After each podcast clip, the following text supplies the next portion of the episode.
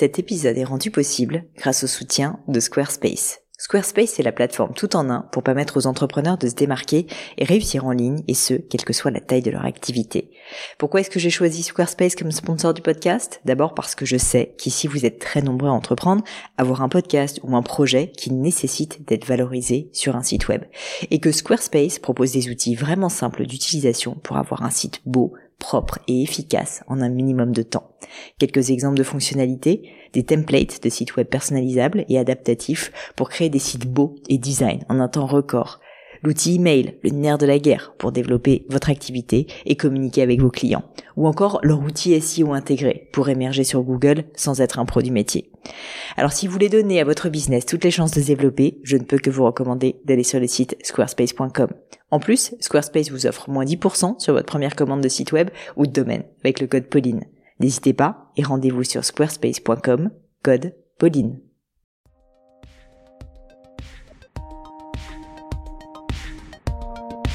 Hello à tous, ici Pauline Legno et bienvenue dans un nouvel épisode du Gratin. Le Gratin, c'est un podcast où j'interviewe des personnalités remarquables pour parler de leur réussite et essayer de décrypter avec elles les clés de leur succès. Durant environ une heure, je déconstruis avec elles leur parcours, leurs principes de vie, leurs grandes décisions, avec pour objectif d'apprendre de ces mentors virtuels pour vous aider à vous développer afin que vous puissiez devenir la meilleure version de vous-même. Aujourd'hui, je vous propose un épisode un peu particulier puisque c'est moi, figurez-vous, qui me fait interviewer. J'ai eu le plaisir d'être invitée à Toulouse par Caroline, fondatrice des Toulousaines Audacieuses, un réseau de femmes entrepreneurs sur la région. Et Caroline avait très bien fait les choses puisque nous étions une centaine de personnes présentes ce jour-là. C'était l'occasion pour moi de mettre des visages d'abord sur tous les mots que vous m'envoyez, notamment sur les réseaux sociaux, de vraiment vous remercier, de vous voir en face et d'en profiter. C'était une très très belle rencontre. Donc encore un grand merci à Caroline d'avoir organisé Concrètement, on a parlé de l'aventure Gémio, la marque de joaillerie que j'ai créée avec mon mari, des premiers mois, des quelques moments difficiles qu'on a pu avoir, des erreurs commises, mais aussi de comment nous avons fait pour faire émerger la marque face à la concurrence de grandes maisons vénérables, avec évidemment beaucoup plus de moyens que nous. On a aussi parlé du gratin, bien sûr, de mon ambition pour ce podcast que je vous révèle, de mon organisation entre ces deux activités. Après 45 minutes environ, Caroline a laissé la parole au public qui a pu poser de nombreuses questions, toujours très pertinentes, sur les doutes de l'entrepreneur, la procrastination, les stratégies à adopter aussi sur les réseaux sociaux quand on a peu de budget et bien plus encore. Mais je ne vous en dis pas plus et laisse place à ce nouvel épisode. Je vous propose qu'on commence, je pense qu'on est quasiment au complet. Euh, Est-ce qu'au fond vous m'entendez bien? Euh, bah, pour commencer, merci beaucoup à toutes et tous d'être euh, là ce soir. Je voulais avant de commencer euh, bah, remercier Pauline Legno tout d'abord d'avoir accepté mon invitation et de venir d'être venue nous voir à Toulouse. Je remercie également Julie qui va nous faire de très belles photos ce soir. Merci à toi Julie. N'hésitez pas à la suivre sur Instagram, Julie Cousse. Je remercie aussi Juliette qui est la traiteur ce soir, sur, donc, qui s'appelle l'Ateliette et euh, merci aussi à Camille et Stéphanie d'avoir euh, gentiment et bénévolement fait euh, les entrées. je ne sais pas si elles sont là ou si elles m'entendent. Donc, juste en introduction, je vais vous, vous, représenter rapidement le réseau Les Toulousaines Audacieuses pour celles et ceux qui ne connaissent pas. Donc, moi, je suis Caroline, je suis la fondatrice du réseau Les Toulousaines Audacieuses. C'est un réseau dédié aux femmes entrepreneurs qui existe depuis octobre 2018. Euh, Donc euh, à, la, à la base, quand je l'ai créé, la vocation de ce réseau, c'était d'organiser des événements réseautage dédiés aux femmes entrepreneurs ou qui ont un projet. Euh, depuis, on organise d'autres événements, donc notamment des ateliers thématiques, euh, des événements comme celui de ce soir, qui, je l'espère, sera le premier d'une longue série. Et euh, pour 2020, donc euh, un gros projet puisque le normalement, logiquement, devrait naître euh, un lieu de vie dédié à l'entrepreneuriat. Donc voilà, a priori, pas mal de gros projets sur 2020 pour pour encore une fois dynamiser l'entrepreneuriat féminin sur Toulouse et vous aider à faire, à faire grandir vos projets entrepreneuriaux. Donc, euh, Pauline. Oui. Bonsoir. Je suis à toi. Je te faisais un petit coup de pub. Merci. Donc Pauline, tu es la fondatrice de Gemio, qui est une marque de joaillerie euh, moderne et audacieuse. En plus, audacieuse, forcément, ça nous parle. Chez tous les audacieuse. Euh, donc, tu made in France, fabrication à la commande. Euh, je crois qu'à l'origine, vous étiez uniquement présent sur Internet. Tout à fait. Et que depuis, vous avez ouvert quelques boutiques en France. Exactement. Est-ce que, pour commencer, tu pourrais nous en dire un peu plus sur Gemio Parce que je sais que beaucoup te connaissent uniquement sur, pour ton podcast, mais tout à fait. Bah, écoute, avec, euh, avec plaisir. Déjà, vraiment un grand, grand merci à toutes d'être venues. Juste pour la petite anecdote, j'avais euh, donc été contactée par Caroline et je lui avais dit euh, je peux venir à Toulouse, mais c'est vrai que j'ai beaucoup de talks et je je peux pas venir entre guillemets que pour cinq personnes. Et du coup, elle m'a dit pas de problème, je relève le challenge et nous, nous serons nombreux. Et ben, je constate qu'elle a non seulement relevé le challenge, mais qu'elle l'a fait avec brio. Donc un grand, grand bravo à toi et puis surtout un grand merci à vous toutes d'être venues aussi nombreuses toutes et tous parce que je vois quand même quelques hommes euh, dans la salle. Merci à vous. Donc, euh, ouais, en deux mots, euh, parler de Gemio, en fait, c'est rigolo parce que maintenant, ça fait huit ans que c'est quand même ma vie, euh, quasi entièrement, puisque c'est une entreprise que j'ai créée en plus avec mon mari. Euh, à la base, Gemio, c'est quoi? C'est la marque que j'ai créée quand je me suis fiancée. J'avais pas de bague de fiançailles dans la famille, je connaissais rien au monde de la joaillerie, très honnêtement, je trouvais que c'était très beau. J'ai toujours bien aimé les pierres de couleur, mais c'est vrai que je, je, je m'étais jamais intéressée à ces sujets. Et quand on s'est fiancé, euh, bah, on a trouvé que vraiment ça serait euh, un moment assez merveilleux à partager que de chercher cette bague de fiançailles ensemble et de la concevoir ensemble. Et donc, euh, on a pris notre bâton de pèlerin, si je puis dire, et on, a commencé à aller, bah, voilà, visiter un certain nombre de, de maisons, de marques. On a trouvé très très très nombreuses de ces marques étaient magnifiques évidemment et que les créations étaient superbes mais c'est vrai qu'on s'est pas senti euh, parfaitement à l'aise. On a aussi pu trouver parfois que les prix étaient très onéreux et surtout en fait que le style ne nous correspondait pas nécessairement. Euh, on n'avait pas la sensation en fait que ces marques s'adressaient à nous directement. Et très honnêtement un peu sur un coup de tête parce que ça s'est fait extrêmement vite si je vous raconte euh, la timeline je dirais qu'en deux semaines on s'est décidé c'est quand même assez fou quand j'y pense maintenant avec le recul on s'est dit on va se lancer on va créer une marque de joaillerie à deux donc autant vous dire, mettre tous les œufs dans le même panier, dans un secteur qu'on ne connaissait pas, puisqu'on avait en plus absolument pas de famille euh, dans le secteur de la joaillerie, alors que c'est un secteur où en général on se transmet les savoir-faire de génération en génération. Et donc, euh, c'est pour ça que quand Caroline dit euh, une marque audacieuse, c'est vrai que dans l'ADN même de Gemio, cette audace, elle était là depuis le départ. Alors, de la folie peut-être, je sais pas, mais en tout cas, en tout cas, l'envie de, bah voilà, de faire bouger les choses, parce qu'on trouvait que c'était des moments de vie qui étaient tellement importants, tellement beaux, des fiançailles, un mariage, une naissance peut-être, un anniversaire de mariage, et qu'au final, il fallait que ce moment soit symbolique, soit fort, soit porteur de sens. C'est vraiment ça ce qu'on a essayé de faire avec Genio. Et donc comment? En créant une marque de joaillerie qui est la première à pouvoir proposer le choix de différentes pierres et différentes métaux. Donc quand vous allez sur le site, vous allez pouvoir vous amuser à choisir euh, il y a une gamme, une palette de, de 15 pierres différentes, du rubis en passant par le saphir, l'émeraude, le diamant évidemment, et des pierres moins connues comme la tanzanite, et également un certain nombre de métaux comme l'or rose, l'or blanc, l'or jaune, le platine. Et donc vraiment, vous allez pouvoir co-créer d'une certaine manière votre bijou à partir de nos designs, parce qu'on ne s'invente pas joaillier. Et malgré tout, ça fait une sacrée différence parce que ça veut dire que vous avez un bijou qui n'est peut-être pas unique à 100% parce que peut-être une autre personne aura choisi cette même combinaison, mais qui est réellement porteuse, euh, porteur d'une histoire et d'un sens. Et ça, c'était quelque chose qui était très très important pour nous. Et donc ça fait maintenant euh, bah, 8 ans que qu'on vend euh, ce rêve et, euh, et voilà et qu'on essaye bah, de, de, prêcher la bonne parole et de et de et de montrer en fait notre vision de la joaillerie et de l'amour. Ok. Et alors tu ne t'es pas prédestiné à être entrepreneur. Quel a été ton parcours avant de lancer Gemio Tout à fait. Je suis assez convaincue qu'on ne naît pas entrepreneur, qu'on le devient, et on peut le devenir d'ailleurs assez tard. Euh, moi personnellement, euh, je pense que maintenant j'ai vraiment le, j'ai vraiment été piquée par le virus et d'ailleurs je multiplie les activités comme vous avez compris. Mais à la base, j'étais pas du tout prédestinée. Enfin, c'est pas totalement vrai dans la mesure où mes parents sont tous les deux entrepreneurs.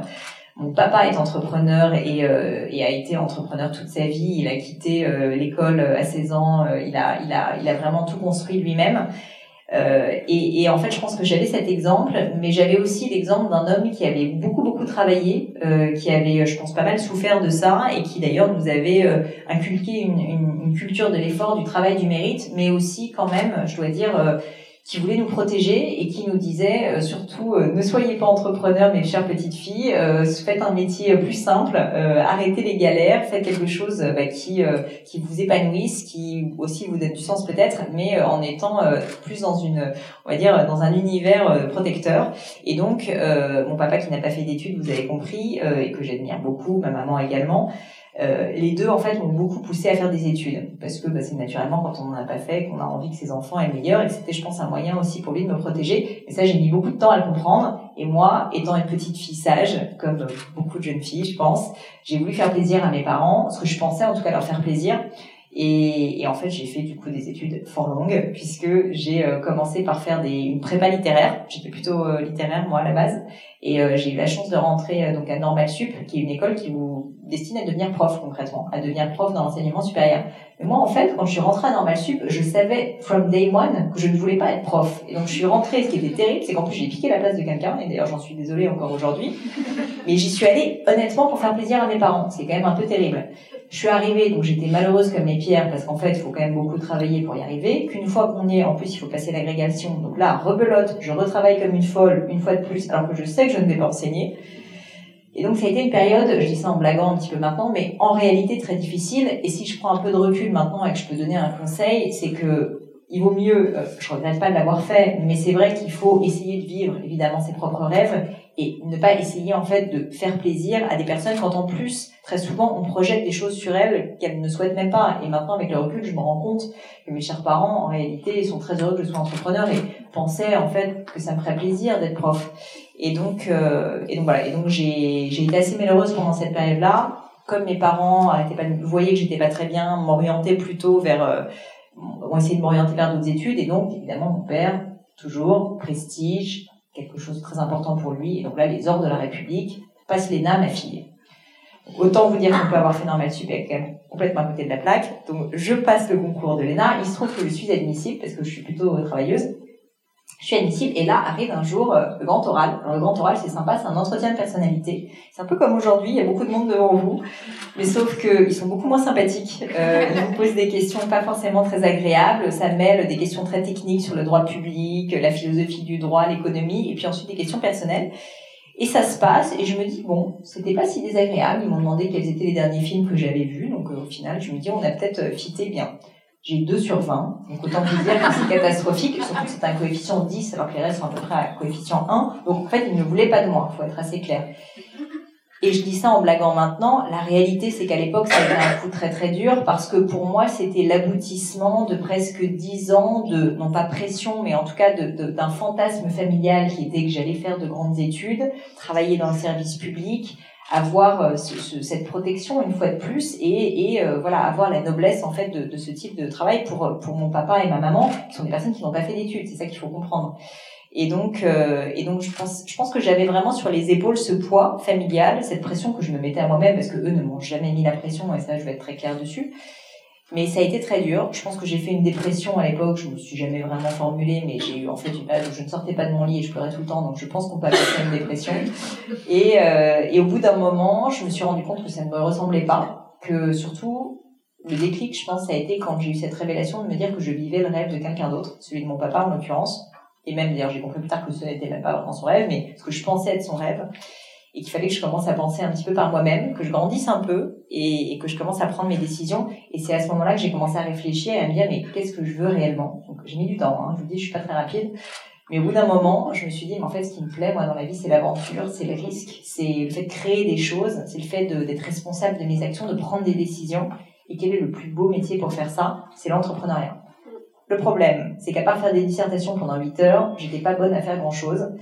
Et donc, j'ai dû me reconvertir, et c'est pour ça que je vous dis ça peut prendre du temps. Et, donc, j'ai fait ensuite une école de commerce pour apprendre ce que c'était qu'un un compte de résultats. Enfin, on n'est pas obligé de savoir ce que c'est qu'un compte de pour créer sa boîte, mais j'ai voulu en tout cas me former là-dessus.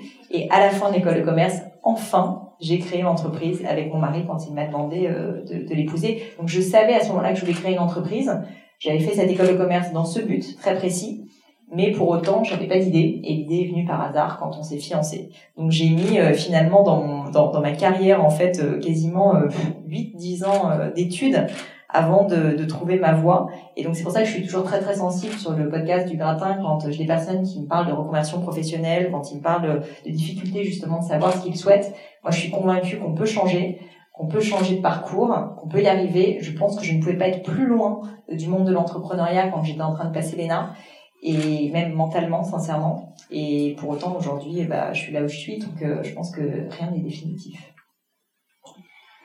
Et donc aujourd'hui, donc euh, tu nous disais tout à l'heure que Génio a 8 ans. Tu as créé aussi le podcast Le Gratin. J'ai l'impression que tu as plusieurs autres euh, activités qui occupent ton temps. Qu'est-ce que tu fais d'autre euh, Qu'est-ce que et chez Génio, quelle est ta fonction aujourd'hui? Est-ce que tu y passes beaucoup de temps? Comment comment s'articule tes semaines? C'est une bonne question. Puis en plus, j'ai, pas trop répondu à cette question, donc je suis contente que tu me la poses. Euh, clairement, mon rôle chez Gemio a énormément évolué. Alors, j'ai officiellement un rôle euh, de mandataire social et directeur général, enfin directrice générale. Euh, ça, c'est le rôle, on va dire, le titre. Après, le, le rôle, euh, le rôle opérationnel que je souhaite avoir et que j'ai de plus en plus, c'est à la fois un rôle de marketing. Et initialement, chez Gemio, j'étais en charge de toute la partie marketing de l'entreprise, à la fois la stratégie, le déploiement opérationnel, la création aussi et les forces de vente. Donc, de manière très très large, en fait, tout ce qui touchait aux clients. Et en fait, c'est trop. Euh, c'est trop pour une personne premièrement et c'est trop aussi pour moi puisque je veux cultiver d'autres activités. Et donc je suis en train de me recentrer sur des, des rôles maintenant moins opérationnels. Maintenant que la structure le permet aussi. Et donc je continue à le faire mais je suis en train de recruter euh, des personnes pour m'accompagner sur ces sujets. On l'a déjà pas mal fait euh, là dans, dans la dernière année. Et donc je suis en train de me recentrer sur un rôle qui est plus stratégique qui est en gros d'être directeur de la stratégie ou quelque chose comme ça. Euh, je pense que les titres sont pas non plus les choses les plus importantes, mais l'idée c'est d'avoir une vision, c'est d'emmener les équipes, d'avoir ce leadership, de créer une culture d'entreprise et d'emmener en fait euh, voilà l'équipe euh, dans ce sens-là. Donc c'est vraiment ce que je suis en train de faire et l'idée c'est que je puisse du coup me consacrer à mon autre activité aussi qui est le gratin en consacrant pas 100% de mon temps comme je l'ai fait aujourd'hui sur Gemio, mais en consacrant globalement trois jours par semaine pour Gemio et de plus en plus deux jours par semaine pour le gratin. C'est ce que je teste depuis quelques semaines.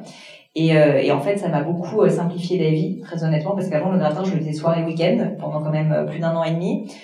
J'avais quand même une forme de méthodologie parce que je m'étais forcée justement à bien séparer les choses, mais après la vie parfois vous rattrape au milieu d'une journée, il faut répondre à un message, etc. Donc c'était pas évident. Et puis surtout j'avais du mal. Je pense que peut-être certains d'entre vous vivent ça. On peut le vivre aussi quand on doit s'organiser entre vie de famille et vie d'entrepreneur j'avais vraiment besoin de créer en fait cette barrière euh, qui est pas complètement non poreuse, mais quand même qui me permet bah, de juste savoir aujourd'hui, je sais sur quoi je vais travailler et de siloter les choses et, euh, et donc de beaucoup mieux m'organiser. Et donc aujourd'hui, c'est ce que je suis en train de mettre en place et ça me rend plutôt euh, épanouie. Et bon voilà, c'est du coup ça me laisse aussi plus de temps pour le gratin et donc pour développer les diverses activités du gratin. En général, quand on est entrepreneur, c'est assez compliqué de déléguer. D'après ce que tu me dis, du coup, tu, tu délègues de plus en plus euh, ce que tu faisais précédemment pour Gemio. Comment ça se passe au début quand on doit déléguer et, euh, et laisser à quelqu'un d'autre faire ce qu'on faisait jusqu'à présent et ce qu'on aimait faire? Alors, il y a des gens qui sont doués naturellement. Il y en a. Mais 99% des gens sont nuls. C'était mon cas. et j'ai mis beaucoup de temps. Et je suis pas parfaite encore. Mais euh, assez clairement, je pense que la délégation est probablement la chose la plus difficile pour un entrepreneur, tout simplement parce qu'un entrepreneur, il aime faire. Il aime faire par lui-même. Il est contrôle fric, c'est son bébé, il vit pour sa boîte. Et du coup, il a juste pas envie de donner à faire à quelqu'un d'autre. Il a peur. Euh, il fait, euh, il fait du coup euh, un certain nombre d'erreurs de ce point de vue-là. Et c'est très difficile, mais ça s'apprend dans la durée. Je peux vous dire que je pars de très très loin et j'estime on a ici une personne euh, qui est de l'équipe de Gémio qui peut-être nous dira que maintenant je suis une bonne manageuse. Euh, là où je peux vous, vous rassurer euh, pour vous qui peut-être ne sont pas encore à ce stade-là, c'est que ça s'apprend, que j'en suis convaincue et que on ne naît pas bon manager, qu'on le devient et qu'à l'inverse, on ne reste pas mauvais manager toute sa vie. C'est pas vrai. Et donc apprendre à déléguer, c'est un, c'est, un, c'est un vrai travail. Sincèrement, il faut s'informer, il faut tester des choses, il faut demander du feedback, il faut être ouvert. Je pense qu'il faut mettre son ego de côté aussi, il faut le vouloir surtout. Et euh, moi, j'ai réalisé, notamment quand j'ai euh, commencé à faire le gratin, que je n'allais pas pouvoir tout faire toute seule. Je le savais un petit peu avant, mais quand on a une forte capacité de travail, c'est, pire que tout parce qu'en fait, du coup, on, on continue à faire les choses soi-même. Et, euh, et, souvent d'ailleurs les entrepreneurs ont non seulement une forte capacité de travail, mais ont une forte capacité de bien exécuter. Et donc on voit toujours les travers de ce que leur N-1 ou la personne à qui ils vont déléguer euh, vont faire. il faut apprendre en fait à coacher les gens, il faut apprendre euh, à leur faire faire quelque chose de mieux que soi, il faut apprendre à les recruter, il faut apprendre à leur expliquer, il faut avoir ce leadership de d'accepter de, de laisser sa place et de faire en sorte que la personne va vraiment fleurir, va vraiment s'épanouir et prendre une place peut-être un peu différente de celle que vous aviez prévue, mais c'est pas grave et c'est pour le mieux. Et ça, comme tout le monde, j'ai mis beaucoup de temps euh, avant de le comprendre, mais je pense qu'aujourd'hui c'est quelque chose dont je suis euh, très fondamentalement convaincue et qui fait que euh, je mon souhait le plus ardent pour Gemio, c'est juste que les personnes qui travaillent dans l'équipe bah, prennent un maximum de place et soient responsabilisées. Parce que je suis aussi convaincue que quand on est salarié dans une entreprise, ce qui fait qu'on on est bon, c'est que ça fait sens c'est qu'on est heureux. Et du coup, pour ça, bah, il faut être un minimum responsabilisé. Parce que si jamais vous avez un manager qui vous micromanage, surtout qui vous dit là, euh, enlève la faute d'orthographe, la souligne, là, cette, cette slide, etc., vous n'avez pas l'impression, en fait, d'être respecté. Et donc, il faut à la fois, et c'est un subtil équilibre, apprendre à faire du feedback, mais en même temps, il faut laisser la place à l'erreur, il faut laisser la place à la progression, il faut laisser la place tout simplement à ce que la personne s'approprie les sujets. Et c'est un équilibre qui est pas évident. J'ai une prochaine, un prochain épisode du gratin, mais qui sera peut-être euh, euh, écouté par certains d'entre vous, qui est spécifiquement sur ces sujets et euh, qui sont des sujets, je pense, euh, fondamentaux quand on est entrepreneur pour passer justement du statut de solo entrepreneur, freelance ou technicien d'une certaine manière qui fait tout lui-même à vraiment un entrepreneur. Un entrepreneur, pour moi, c'est quelqu'un qui bâtit, qui bâtit sur des piliers fondamentaux. Et ces piliers fondamentaux, en fait, c'est une équipe. Et une équipe, une vraie équipe, c'est une, équipe qui s'entraîne. Moi, je prends souvent euh, en exemple des équipes euh, de foot, des équipes de sport. En fait, vous pouvez pas avoir euh, une personne qui va dire à quelqu'un qui est en train de faire un match de foot, bah là, il faut que tu fasses une passe. Non, il faut que la personne lui-même ait la légitimité, la responsabilité, puis la présence d'esprit de le faire. Il faut qu'il soit son propre chef d'une certaine manière. Et puis aussi une équipe, c'est des gens qui sont complémentaires. Gardien de but, il faut un attaquant, il faut un défenseur. Et c'est pas forcément facile parce que ils n'ont pas les mêmes centres d'intérêt, mais c'est ça qui fait que ça marche. Et je pense que c'est ce genre de réflexion qui fait qu'on arrive à déployer son entreprise. C'est pas du tout évident, mais ça marche au final. Quand tu as fondé Gemio, euh, du coup, vous n'étiez pas du tout du domaine de la joaillerie. Est-ce que tu as été confronté au syndrome de l'imposteur? Comment tu l'as géré Alors, je l'ai été, je vais être tout à fait honnête avec toi, je l'ai pas tellement été sur le sujet de la joaillerie parce que je pense que j'étais complètement inconsciente, euh, que j'avais tellement envie de le faire que je me suis pas posé de questions.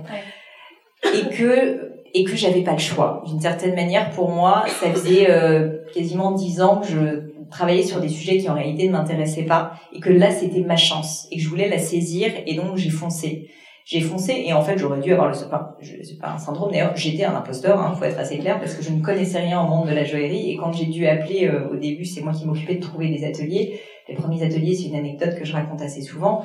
Mais la réalité c'est que je ne connaissais tellement rien au monde de la joaillerie quand il fallait expliquer comment euh, on voulait fabriquer nos premiers bijoux. Mais, je savais même pas comment euh, le nom des pierres je connaissais à peine. La technique joaillière je savais pas l'utiliser. J'ai appris en fait en parlant si vous voulez à des experts ah oui, là, euh, un certi. Oui, ah oui, c'est ce qui tient les pierres. Oui, oui, bien sûr. Euh, évidemment, c'est ce que je voulais dire, un certi-griffe. Oui, oui, c'est ça. Donc, en fait, j'ai appris sur le tas. Mais donc, j'avais effectivement pas ce syndrome de l'imposteur. Je pense que le syndrome de l'imposteur est venu plus tard, quand euh, j'ai dû commencer à manager, justement, des équipes. Parce qu'en fait, à ce moment-là, je me suis rendu compte que je n'étais pas un manager. Euh, que je n'y connaissais rien, que c'est pas parce que j'avais fait une école de commerce ou que j'avais euh, failli rentrer à l'ENA que j'y connaissais grand chose, au contraire, et que en réalité, je, je suis assez convaincue que ce genre de, de, de choses, ça s'apprend en faisant aussi beaucoup et en, en, en, voyant aussi des personnes bien le faire, et qu'en fait, quand tu es entrepreneur, bah, c'est toi qui le fais, donc t'as pas de modèle forcément. Et donc, je pense qu'à ce moment-là, ça a été une période un petit peu difficile parce que je me suis rendu compte que euh, voilà, est-ce que c'est ma place ou pas de manager quelqu'un? Est-ce que je vais y arriver? J'avais parfois des employés qui étaient plus âgés que moi dans l'entreprise. Euh, J'étais une femme aussi, c'était parfois pas toujours, euh, il y a une moins un, pouvait être des hommes. J'ai toujours eu beaucoup de d'affection pour mes employés, et, enfin les collaborateurs de Gémio, mais c'est vrai que parfois euh, je sentais justement, euh, je pense cette réserve et, et, et, le souci, c'est que bah, je pense que ça crée parfois du conflit. C'est en réalité parfois des, des, des, choses qui vont mettre de l'ego dans une relation. Et donc, je pense que j'ai commencé à réellement devenir un bien meilleur manager le jour où j'ai compris qu'en fait, oui, c'était normal qu'ils deviennent meilleurs que moi sur certains sujets, qu'ils deviennent experts, qu'ils deviennent spécialistes, et que moi, j'étais plus là pour les aider pour les guider. Je dis souvent un bon manager, en fait, c'est quelqu'un qui va juste aider ses collaborateurs. Et moi, je suis là pour avoir une porte ouverte. Et quand on a un problème, on vient de me voir et je dis comment est-ce que je peux t'aider? Et parfois, je vais pas y arriver, mais je suis prête à y réfléchir avec la personne. Et en fait, ça renverse complètement ce, ce système du syndrome de l'imposteur. Le problème du syndrome de l'imposteur, c'est qu'on se dit, je dois apporter une réponse. Je suis pas là pour apporter une réponse, je suis là pour essayer de trouver la solution. C'est très différent. Est-ce que dans ce parcours, du coup, tu as eu des euh, phases de doute au point de te faire vraiment douter de ton projet et euh, à presque hésiter à laisser tomber en fait? Alors, laisser tomber le projet, pas vraiment, parce qu'on a eu quand même la chance euh, d'avoir une traction assez forte, assez vite. Enfin, on s'est donné cette chance, hein, c'est pas arrivé tout seul. Euh, je dis euh, parfois dans le podcast qu'il faut aller chercher les clients avec les dents au départ. Honnêtement, moi, je, bon, je travaillais énormément avec mes deux associés, mais au-delà de ça, oui, je démarchais des gens. je, en permanence, j'envoyais des communiqués de presse euh, à, toutes les, à, tous les journalistes que je pouvais trouver. Euh, je contactais des influenceuses. Enfin, honnêtement, je me suis bougée énormément et mes deux associés aussi. Et donc, je pense que c'est pas arrivé tout seul. Je pense qu'il faut quand même le dire. C'est aussi énormément de travail. Après, euh, c'est vrai qu'on a eu la chance que ça marche. Donc ça, c'est quand même une grande chance parce qu'il y a des gens qui travaillent énormément et ça met beaucoup de temps à marcher. C'est une réalité. Donc je me suis pas posé cette question-là. Par contre, j'ai eu des moments de doute, des moments de doute sur mon rôle, sur ma fonction dans l'entreprise, donc sur, euh, ben, je me suis quand même posé la question à un moment, est-ce que j'ai envie de faire ça toute ma vie? Enfin, ça fait quand même du temps que j'ai créé une entreprise dans la joaillerie. Je me suis posé la question de, est-ce que je voulais pas faire d'autres activités? Donc oui, ça c'est des moments qui sont des moments de doute. Je pense que c'est tout à fait naturel. Je pense même que c'est très sain parce que quand vous vous dites Là, ça fait cinq ans que j'ai créé mon entreprise, que je travaille comme un chien, que je vois plus tellement ma famille et mes amis, que c'est mon projet, que c'est mon bébé, que je l'ai fait en plus avec mon mari. Vous avez ces moments euh, de doute réellement. Quand vous prenez la décision de le faire quand même, là, vous savez que vous allez dans la bonne direction. Et peut-être que un jour ça changera. Mais en tout cas, je pense que ces moments de doute sont des moments constructifs. Euh, je pense que c'est important en fait de se poser ces questions parce qu'au moins on sait pourquoi on fait les choses une fois qu'on a pris la décision. Donc je dirais qu'il faut pas avoir tellement peur de ça. C'est douloureux quand on les a, c'est clair. Il faut parfois se faire accompagner. Ça peut être bah, via des associations comme euh, les Toulousaines Audacieux. Ça peut être juste via de l'entraide, en fait, d'autres entrepreneurs, via des associés. Je pense qu'il faut pas être seul dans ce genre de moment. Il faut réussir à en parler. Euh, mais après, euh, c'est tout à fait normal d'en avoir. Euh, et, et, au contraire, je dirais qu'il faut, euh, il faut en profiter pour bah, se dire que c'est comme ça aussi qu'on avance. Après, parfois, on a des moments de doute qui sont tellement forts qu'il faut arrêter. il se trouve que ça m'est pas arrivé mais je sais que ça peut arriver et, euh, et, et, je pense que c'est pas grave. Je pense qu'il faut savoir aussi quand on est entrepreneur, écouter euh, ses tripes, quoi. Tout simplement, personne ne pourra vous dire, il n'y a pas de bonne réponse. C'est ça la vérité. C'est que c'est vous qui le savez, c'est vous qui le décidez. Et donc à un moment donné, il faut se dire, euh, j'ai envie ou j'ai plus envie, tout simplement. Et est-ce qu'autour de toi, des personnes ont essayé de te décourager, que ce soit famille, amis? Et est-ce que tu aurais des conseils par rapport à ça à donner à des personnes qui sont confrontées justement à un entourage qui essaye un peu de décourager? Alors c'est vrai que j'ai fait un, une IGTV il n'y a pas très longtemps sur euh, les personnes toxiques, euh, qui est un sujet qui me tient à cœur euh, parce que déjà je veux dire que les personnes toxiques ne sont pas des personnes méchantes, ne sont pas des personnes mal intentionnées, ce sont juste des personnes qui pour une raison X ou Y ne croient pas à votre projet, n'ont pas envie de vous aider ou juste quand vous les voyez, vous savez pas pourquoi, mais ça vous fout le moral dans les chaussettes. Et juste vous n'êtes pas bien. Et vous n'avez pas envie et en fait vous n'avez pas tellement envie de les voir vous les voyez quand même. Euh, et malheureusement, ça peut d'ailleurs être des personnes de la famille, des amis proches, ou des personnes que vous êtes un peu obligé de voir. J'ai voulu faire cette vidéo parce que bah, j'ai eu des personnes toxiques donc euh, dans mon entourage, comme certainement beaucoup d'entre vous. Et je pense que j'ai mis beaucoup de temps avant de réaliser, avant d'assumer que c'était pas eux qui avaient un problème, c'était moi qui avais un problème vis-à-vis d'eux et que c'est moi qui devais du coup agir et prendre une décision. Et la décision, c'était typiquement de peut-être moins les voir ou de les voir dans certaines circonstances qui allaient glisser en fait en souci de comparaison, par exemple. Euh, je peux vous donner voilà un exemple euh, sans parler de qui que ce soit mais des personnes qui ont un, parcours de vie ou une carrière tellement différente qui ne comprennent pas pourquoi vous faites ces choix là ça, c'est des personnes qui peuvent être toxiques parce qu'en fait, si en permanence, ils vous questionnent sur votre projet de vie, vous disent mais je comprends pas comment tu peux passer autant de temps à travailler sur ton entreprise alors que tu pourrais avoir une super carrière, ça c'est typique ce genre de discours. C'est pas des personnes qui sont mal intentionnées. Je pense que déjà c'est des personnes qui essaient bien souvent de se rassurer elles-mêmes et puis juste qui ne vous comprennent pas. Si ça vous fait du mal parce que vous avez une période de doute, juste essayez de les voir le moins possible, c'est tout, essayez de vous entourer de personnes qui vous tirent vers le haut et qui vont dans le sens de votre projet. Donc c'est vraiment euh, assez simple hein, comme euh, conseil, Mais, euh, mais je pense qu'il faut pas leur en vouloir. Je pense qu'il faut pas forcément mettre de jugement aussi parce que ce sont rarement des personnes qui veulent votre mal, juste des personnes qui elles-mêmes souvent sont pas très bien. Et par contre, il faut savoir se protéger quand même. Donc euh, c'est pas tout noir ou tout blanc, c'est pas euh, je veux plus jamais voir cette personne parce que en fait elle est horrible. Non, elle est pas horrible, c'est juste qu'elle a pas la même vision que vous et que ça vous fait pas du bien à cet instant T. Donc passez à autre chose et puis peut-être que vous y reviendrez plus tard. Et qu'est-ce qu'on pourrait leur dire du coup à ces personnes-là? Pour leur dire gentiment est-ce que tu as des conseils à nous donner? Est-ce que toi, tu as déjà vécu cette situation? Comment tu Comment éviter les personnes toxiques du coup?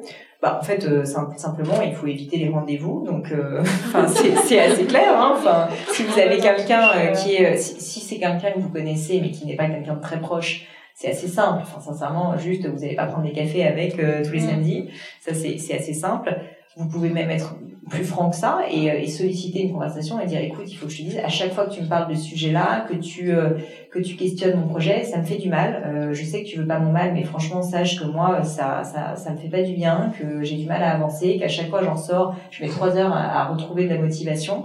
Et donc ben, s'il te plaît arrête. Vraiment je te demande ça comme ami. Vous pouvez typiquement si c'est une personne de votre entourage proche avoir ce genre de conversation un peu difficile et qui vous permettra un peu de mettre les pieds dans le plat si vraiment la personne ne comprend pas, bah, je pense qu'il faut euh, là aussi agir, donc en effet l'avoir un peu moins ou euh, bah, juste changer de sujet si jamais elle commence à vous parler de votre activité euh, et que et que ça vous dérange.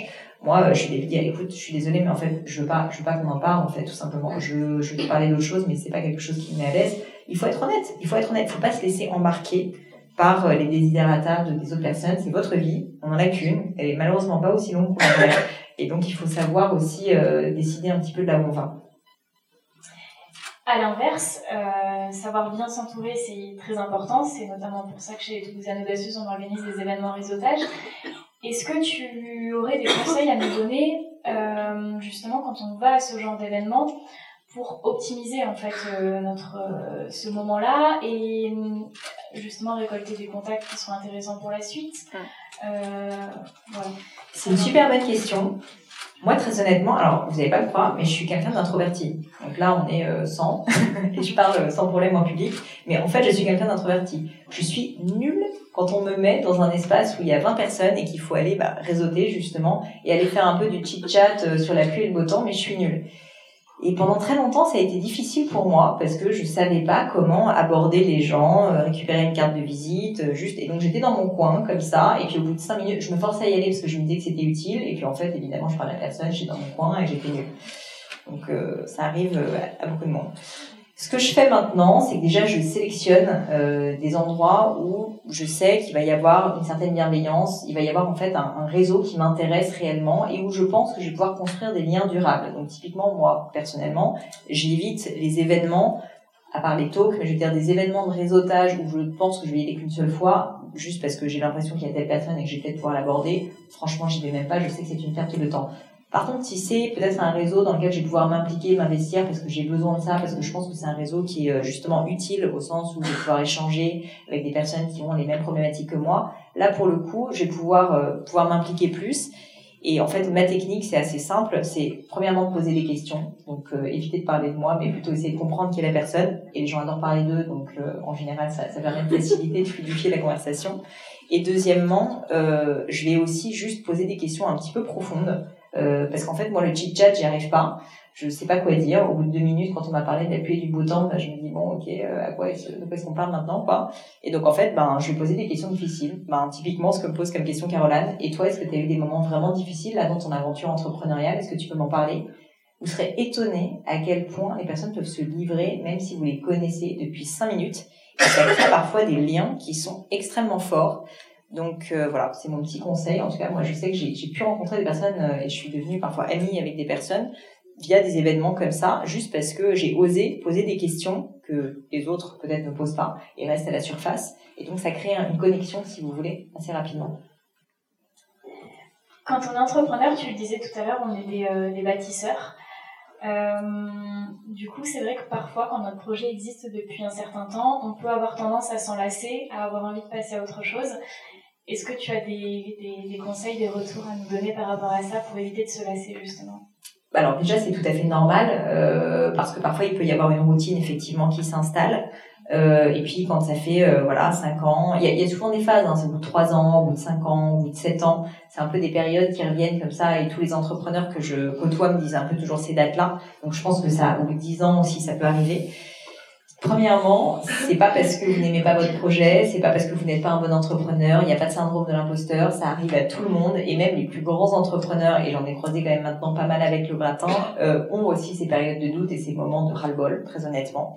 Et là, je pense qu'il faut savoir un peu s'écouter, donc je pense que parfois il faut freiner, parfois il faut recentrer aussi ses activités sur autre chose. Moi très honnêtement, la raison pour laquelle j'ai créé gratin, c'est que j'ai eu une période de moins bien dans Gémio, je le dis assez naturellement. Je me posais donc cette question de est-ce que je veux continuer ou pas, parce que ça faisait quand même euh, plus de cinq ans que j'avais créé l'entreprise et j'y consacrais beaucoup de mon temps. Et je me suis rendu compte que mon exutoire, ça serait d'avoir autre chose, ça serait d'avoir un autre projet, d'avoir quelque chose d'autre, une, autre liberté si vous voulez, et d'avoir euh, voilà quelque chose d'autre auquel je puisse me raccrocher, et notamment en passant par euh, des super rencontres. Donc c'est pour ça que j'ai créé le podcast. Et effectivement, mais ça m'a redonné un élan incroyable pour Gémio, parce qu'en fait j'ai réappris plein de choses sur moi-même, plein de choses aussi sur euh, bah, les personnes que je rencontrais bien évidemment, et tout ça j'ai pu l'appliquer si vous voulez à Gémio. Donc ce que je veux dire c'est qu'il faut, je pense, savoir s'écouter dans ce genre de moment je pense qu'il faut, euh, il faut savoir prendre ce recul, l'accepter. Euh, on n'est pas des machines, sincèrement, on n'est pas Goldorak. Et ensuite, une fois que vous avez fait ça, bah là, vous pouvez agir, prendre la décision, laisser tomber si vraiment ça devient insupportable, c'est possible. Mais par contre, dans bien des cas, on arrive à retrouver la foi juste quand, euh, ben, soit on trouve un nouveau sens à son activité, soit qu'on trouve des nouvelles personnes avec lesquelles en parler, soit quand euh, ben, on a un nouveau projet qu'on peut, on peut lancer. Et, euh, et je sais que moi, je fonctionne beaucoup au projet. Donc le gratin est un projet, mais chez Gémio aussi, ouvrir des boutiques euh, un peu partout en France est un projet, développer l'international est un projet. Et en fait, quand on y pense, créer une entreprise, c'est pas une longue ligne simple. En fait, c'est plein de projets qui vont s'accumuler et à chaque fois, c'est comme de créer une petite entreprise dans l'entreprise. Et donc ça, moi, ça me fait énormément vibrer et ça me fait aussi euh, bah, vouloir continuer parce que franchement, mon job, il évolue tout le temps. J'apprends plein de nouvelles choses. Le retail, euh, tu, tu le disais tout à l'heure, Caroline, ben, c'est quelque chose d'assez nouveau pour Gémio et donc c'est un nouveau métier, quoi, tout simplement que j'apprends. Et ça, c'est hyper excitant, c'est hyper exaltant. Donc je pense que une fois de plus, il n'y a pas de fatalité. On est vraiment maître de son destin et si jamais vous voulez faire évoluer votre métier parce que vous commencez à avoir fait le tour et c'est normal, bah créer un système, essayer d'avoir des collaborateurs en fait qui vont gérer les choses que vous maîtrisez déjà très bien et vous soyez dans le développement, soyez dans l'innovation, soyez dans le futur, dans la vision et en fait créez-vous vous-même votre nouveau métier. Oui, en fait, au lieu d'avoir tendance à vouloir aller créer un nouveau projet complètement différent, c'est vrai qu'on peut d'abord se focaliser sur tous ces petits projets qu'on peut créer à l'intérieur de notre projet. Je pense qu'il faut réellement euh, se poser la question parce que vous avez un actif, euh, qui existe. Vous avez une entreprise, vous avez peut-être parfois des employés, vous avez un chiffre d'affaires. Le jeter aux orties, euh, c'est peut-être pas la bonne solution. Je dis pas, peut-être que parfois c'est vraiment quelque chose maintenant qui vous débicte. Il y a, y y a des pardon, il y a un passif, vous ne voulez plus. Mais je pense qu'il faut se poser la question parce qu'en fait, on, associe trop ces moments difficiles et je pense qu'on on se dit, on généralise si vous voulez, et on se dit non mais en fait ça n'est pas fait pour moi. Mais c'est ce moment-là ou cette activité-là telle qu'elle est conçue à ce moment-là n'est pas faite pour moi, mais peut-être qu'elle peut évoluer différemment. Et une fois de plus, c'est vous qui en êtes le maître, c'est vous en tant qu'entrepreneur qui allez construire cette nouvelle étape de votre activité. Et si jamais votre nouvelle étape d'activité, c'est bah, de commencer justement à recruter beaucoup plus, aller à l'international, euh, je, je sais pas, quelque chose de différent, en fait, c'est vous qui allez décider et ça peut être une nouvelle page, un nouveau chapitre réellement de votre histoire qui fait que ça va être complètement différent. Et c'est une liberté qui est assez folle quand on y pense. Est-ce que tu as vécu des échecs? Et comment tu t'en es euh, relevé? Tout à fait. Bah, je vous ai parlé quand même de l'échec, euh, du fameux échec de l'ENA, euh, qui pour moi a été, je pense, un échec particulièrement important.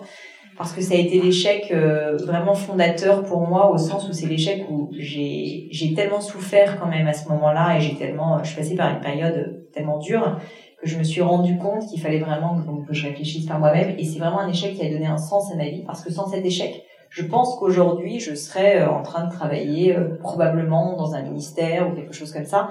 J'aurais une vie qui serait très différente. Et je pense que le fait d'avoir vécu cet échec, le fait surtout d'avoir vécu cette souffrance aussi, m'a forcé à réfléchir, à me poser des questions.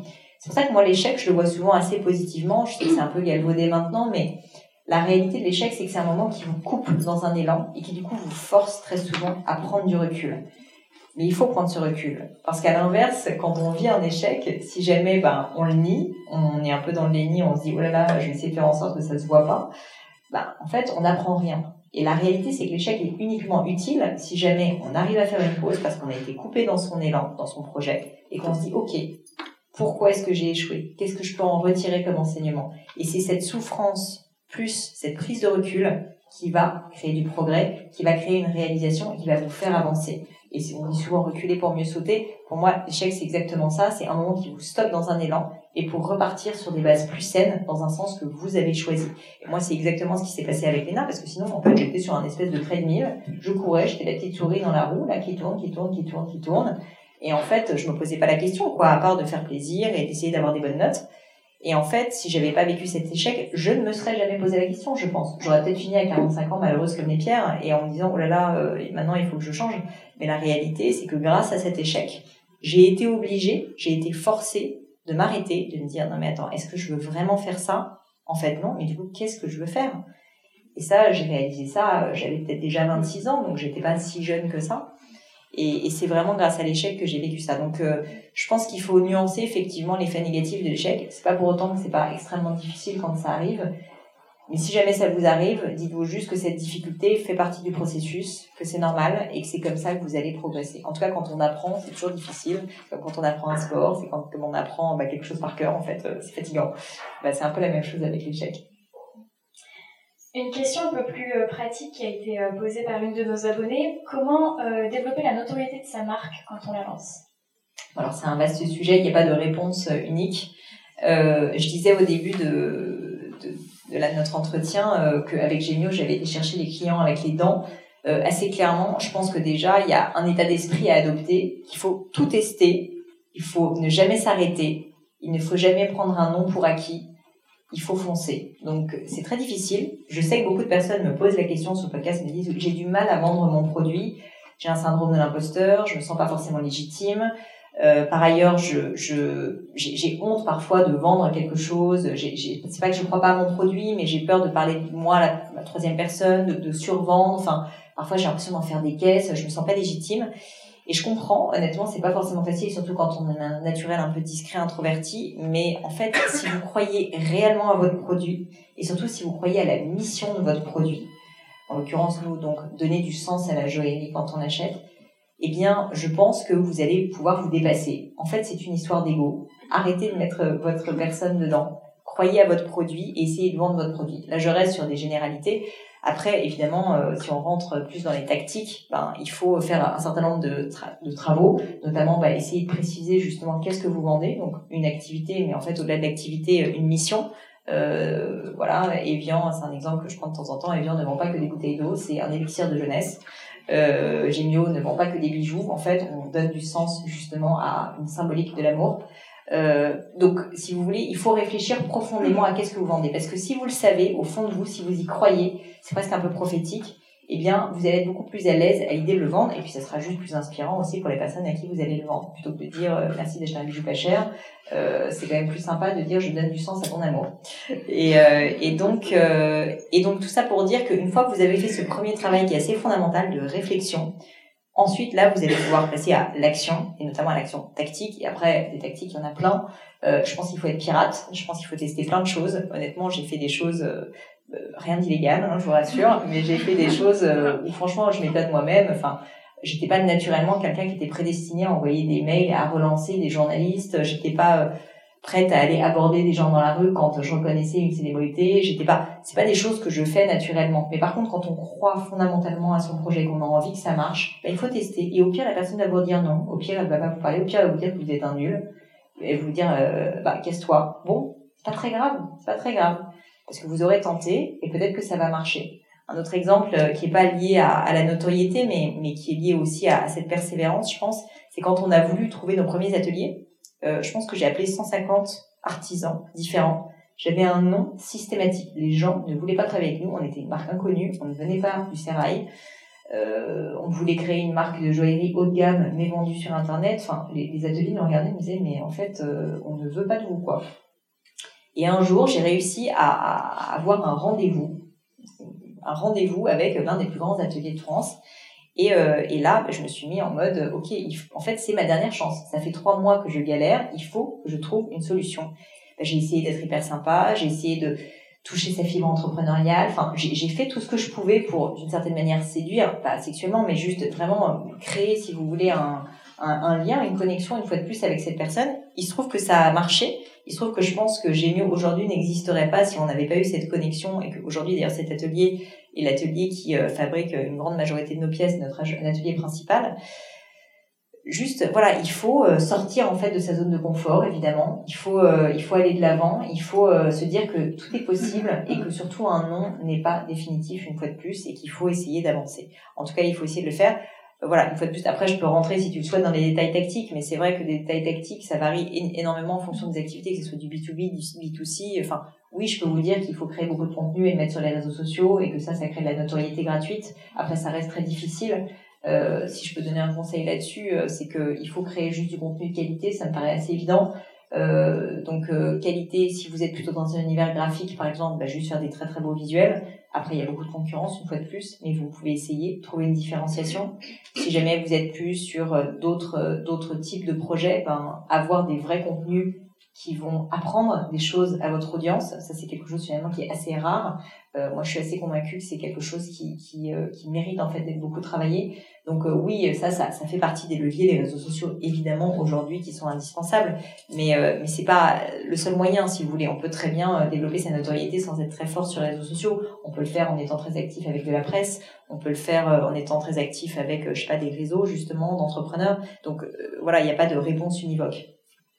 Je vais rebondir sur les réseaux sociaux. Tu nous disais tout à l'heure que tu es quelqu'un de plutôt introverti. Euh, pourtant, en termes de personal branding, tu es quand même euh, assez euh, active. On te voit quand même pas mal en story sur Instagram, sur LinkedIn aussi. Est-ce que tu as des conseils du coup à donner à tous ces entrepreneurs ou porteuses de projets qui sont assez introvertis, qui n'osent pas du coup se mettre en avant, qui ne savent pas comment le faire aussi? Comment on peut débuter? Alors déjà, il faut se poser la question est-ce que vous voulez le faire ou pas? Parce que vous n'êtes pas obligé de le faire. Hein. Enfin, il se trouve que je pense que ça crée une fois de plus, je parle beaucoup de connexion parce que je crois beaucoup au fait que l'émotion et la connexion euh, enrichissent nos vies et, euh, et que c'est ce sens en fait qui va faire que vous allez réussir à émerger. Moi, j'ai mis beaucoup de temps avant d'accepter de, faire un selfie. Hein. J'ai mis beaucoup de temps avant de commencer à communiquer sur les réseaux sociaux. Moi, mon compte Instagram, je pense que je l'ai créé il y a deux ans et demi, quelque chose comme ça, euh, où j'avais peut-être 10 followers avant et il était en mode euh, fermé là. Donc j'ai mis du temps à le faire. Mais à un moment donné, je me suis dit, qu'est-ce que je veux? Je veux donner le plus de notoriété possible au gratin. Le gratin aujourd'hui, il y a mon visage dessus. D'ailleurs, pour la petite anecdote, j'avais pas prévu initialement de le mettre. Juste une de mes amies influenceuses, Hélène Le qui était d'ailleurs la première invitée sur le gratin, m'a dit non mais tu es stupide. Euh, le gratin c'est toi, donc euh, tu mets ta tête dessus quoi. Et donc je l'ai écouté. Donc les amis, c'est quand même bien utile. Et je pense qu'elle avait raison. Mais j'avais comme peut-être beaucoup d'entre vous, ce côté, je ne veux pas me mettre en avant, euh, je veux être la plus discrète possible, c'est pas parce que c'est ma voix, mon podcast, machin. Et donc, je pense qu'à un moment donné, il faut se poser la question et assumer. Et c'est pas grave, et peut-être que certains de nos amis ont dit, oh là là, elle se met sur les réseaux sociaux et tout. Ok, ok, peut-être. Mais si en fait c'est utile, c'est pas que vous voulez être connu, c'est peut-être juste que vous estimez que c'est quelque chose qui va vous permettre de créer un lien différent avec votre communauté, et donc peut-être d'avoir plus de notoriété. Et la réalité, c'est ça aujourd'hui, c'est qu'il est beaucoup plus facile de créer une communauté engagée et, et une communauté forte quand on est une personne incarnée qui raconte en fait une histoire qu'une marque. C'est sincèrement beaucoup plus difficile. Donc c'est un atout très honnêtement, que je recommande. Et, euh, et donc, euh, bah, pourquoi je l'ai fait? Parce que je le faisais pas au départ, mais que je me suis rendu compte qu'en fait, il fallait que je sois euh, alignée avec ce que je faisais avec le gratin. Qu'en fait, si jamais je donnais mon avis, que je parlais de moi, que surtout j'apprenais, bah, je pensais qu'il serait peut-être utile aussi que je le partage avec une communauté. Et donc, j'ai commencé à le faire. Mais j'ai quand même malgré tout mis du temps avant de me mettre des photos de moi, avant de... Parce qu'il y a un moment on se dit, non mais c'est quand même un peu ridicule, quoi. Enfin, moi, en tout cas, j'ai toujours cette espèce de recul où je me dis, oula, euh, quand même, là, je suis en train de parler à mon téléphone. Mais bon, la réalité, c'est que je pense que ça aide certaines personnes. Moi, quand je vois les réactions sur les réseaux sociaux, je suis sincèrement touchée euh, très très souvent. J'ai des personnes, euh, je ne veux pas paraître euh, du tout prétentieux en ça, mais qui m'ont dit que vraiment, ils avaient changé de job, ils avaient quitté leur job, ils avaient divorcé, ils avaient... Enfin, honnêtement, il y a des personnes, il y a des gens qui ont changé de vie, pas grâce à moi, et je suis désolée pour le divorce, mais bon, peut-être que c'est une bonne chose finalement, mais il y a des personnes qui ont pris des décisions en fait parce que à un moment donné ils se sont sentis accompagnés, ils se sont sentis compris. Et ça pour moi, mais c'est euh, le plus beau cadeau que qu'on puisse me faire quand on me dit ce genre de choses. Et d'ailleurs, je tiens à remercier euh, l'auteur du gratin et vous tous et les personnes qui me contactent sur les réseaux sociaux parce que c'est beaucoup de travail de répondre à tout le monde, mais sincèrement. Euh, ça me fait un bien fou et surtout je vois l'effet de mes actions parce que sinon c'est assez lointain. Donc tout ça pour dire que j'ai mis du temps à le faire, mais que maintenant que j'ai compris l'intérêt, qui est de créer cette fameuse connexion, en fait, je le fais et je le fais sans trop réfléchir et je le fais de manière spontanée.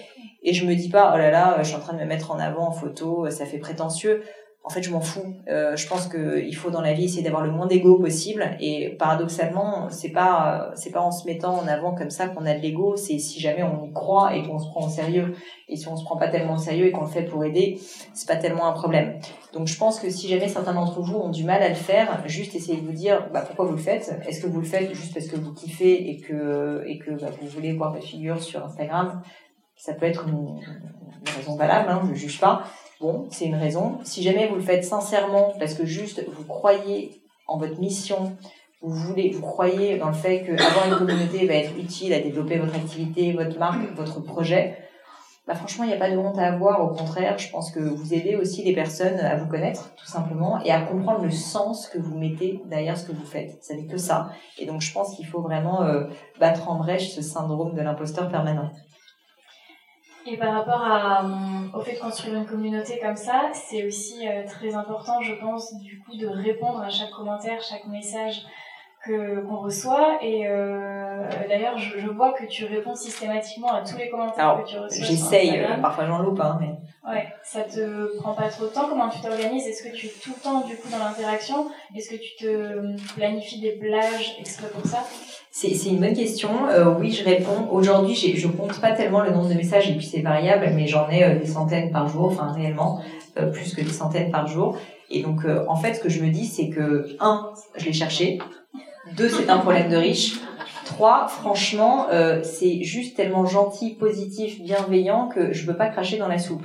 Donc pour moi, c'est juste normal de répondre. Il y a des personnes qui me portent un intérêt, qui ont été touchées par quelque chose que j'ai fait heureusement que je leur réponds. Le côté un peu snobinard de dire non mais en fait merci rien à foutre, non c'est déjà, enfin je trouve ça irrespectueux. Donc euh, donc euh, je pense que ça fait partie effectivement de mon personal branding si tu veux, mais parce que juste c'est ce que j'ai envie d'être tout simplement, de répondre. Donc oui c'est énormément de travail, mais j'estime que c'est un travail qui est important. Je pense pas que tout le monde est obligé de le faire. Ça peut ne pas faire, et c'est pas pour autant que vous ne serez pas respectueux. Peut-être juste que ben vous postez des messages et que vous voulez pas créer d'interaction, c'est pas grave. Je fais pas de jugement là-dessus. Mais moi, en tout cas, ça fait partie de, de, de, mon ADN et de ce que je souhaite en fait de créer ces connexions. Vous l'avez compris. Donc euh, du coup, je réponds. Et euh, pour répondre à ta question, euh, j'essaye personnellement de ne pas trop toucher mon téléphone entre 7 heures du matin et enfin pendant la nuit globalement entre 22 heures et 7 heures du matin. Euh, après, parfois, je triche, mais en général, je fais attention à ça. Donc ça, c'est un moment où je ne réponds pas. Par contre, au milieu de la journée, oui, je réponds. Ce que j'essaye de faire quand même un maximum, c'est d'avoir effectivement des plages horaires où je le fais pour pas être en permanence sur mon téléphone, même si je suis loin d'être irréprochable, je peux vous le dire. Et en général, j'essaye bah, le matin, avant, avant de commencer ma journée, de faire une grosse session, à l'heure du déjeuner, vers 18h aussi en général, et le soir en arrivant chez moi. Donc j'ai un peu ces quatre moments en général qui sont dédiés à ça c'est pas si long en réalité, c'est pas si long que ça parce que je vais pas non plus euh, faire des messages qui durent euh, très très longtemps. Et ça c'est vrai que j'ai dû j'ai dû accepter à un moment donné de faire des réponses qui sont peut-être plus courtes. Et après je pense que les auditeurs le comprennent et, et en fait euh, pour moi ce qui compte c'est l'intention, c'est aussi de juste montrer que je suis présente, si je peux aider bah, je le fais. Et, et, voilà. Mais en tout cas oui je m'organise quand même pour faire en sorte que ça ne ne, bouffe pas toute ma journée parce que pour le coup, euh, je, je, fais quand même aussi beaucoup de choses très chiantes, hein, euh, de, de l'Excel, euh, des textes, enfin de la réflexion juste, où j'ai besoin d'être très concentrée. Et je pense que si j'ai quand même appris une chose avec toutes ces années de prépa, d'école et tout, c'est je, je, sais bien me concentrer. Et donc, et je pense que c'est important cette concentration parce que ça me permet d'être assez productive. Et pendant ce moment-là, ben non, je touche pas à mon téléphone, ça c'est évident. D'ailleurs, souvent les gens essayent de m'appeler, mon téléphone il est dans mon sac. Euh, et j'ai quatre appels manqués et puis c'est pas grave. Et comme ça, au moins, j'ai vraiment avancé sur mon projet. Et, euh, et, je préfère fonctionner comme ça plutôt que de m'interrompre toutes les deux minutes. Ça, c'est vraiment quelque chose qui est important pour moi. Ça me permet de rebondir sur la gestion vie privée, vie professionnelle. tu as l'air d'avoir des journées quand même qui sont bien chargées. Est-ce que tu arrives le soir, quand tu rentres chez toi, à décrocher complètement du travail et à profiter de ta vie personnelle? Ou est-ce que les deux se mélangent un peu? Est-ce que tu as des conseils à nous donner par rapport à ça? Alors maintenant, j'y arrive mieux. Euh, ça a été euh, complètement chaotique euh, pendant, je dirais, six ans à peu près. Euh, et puis à un moment, j'ai dit ok euh, avec mon mari stop. Maintenant, faut qu'on parce qu'en fait, je travaille avec mon mari quand même, donc c'est ça, ça n'aide pas à, à, à, couper le soir je pense que de temps en temps, on a juste envie de parler de boulot le soir et on parle de boulot jusqu'à une heure du mat et c'est très bien. Mais la réalité, c'est qu'on a aussi besoin de moments où euh, on fait autre chose. Donc, euh, je joue à des jeux vidéo, je lis, je fais plein de choses un peu un peu bizarres mais sympathiques au demeurant. Et, et donc, euh, oui, maintenant, je le fais mieux. Mais après, je l'ai pas érigé en impératif catégorique, c'est-à-dire que c'est pas j'arrive à la maison et on n'a pas le droit de parler de travail. Non, je veux juste être naturel. Si j'ai envie de parler de travail ce jour-là, on peut parler de travail.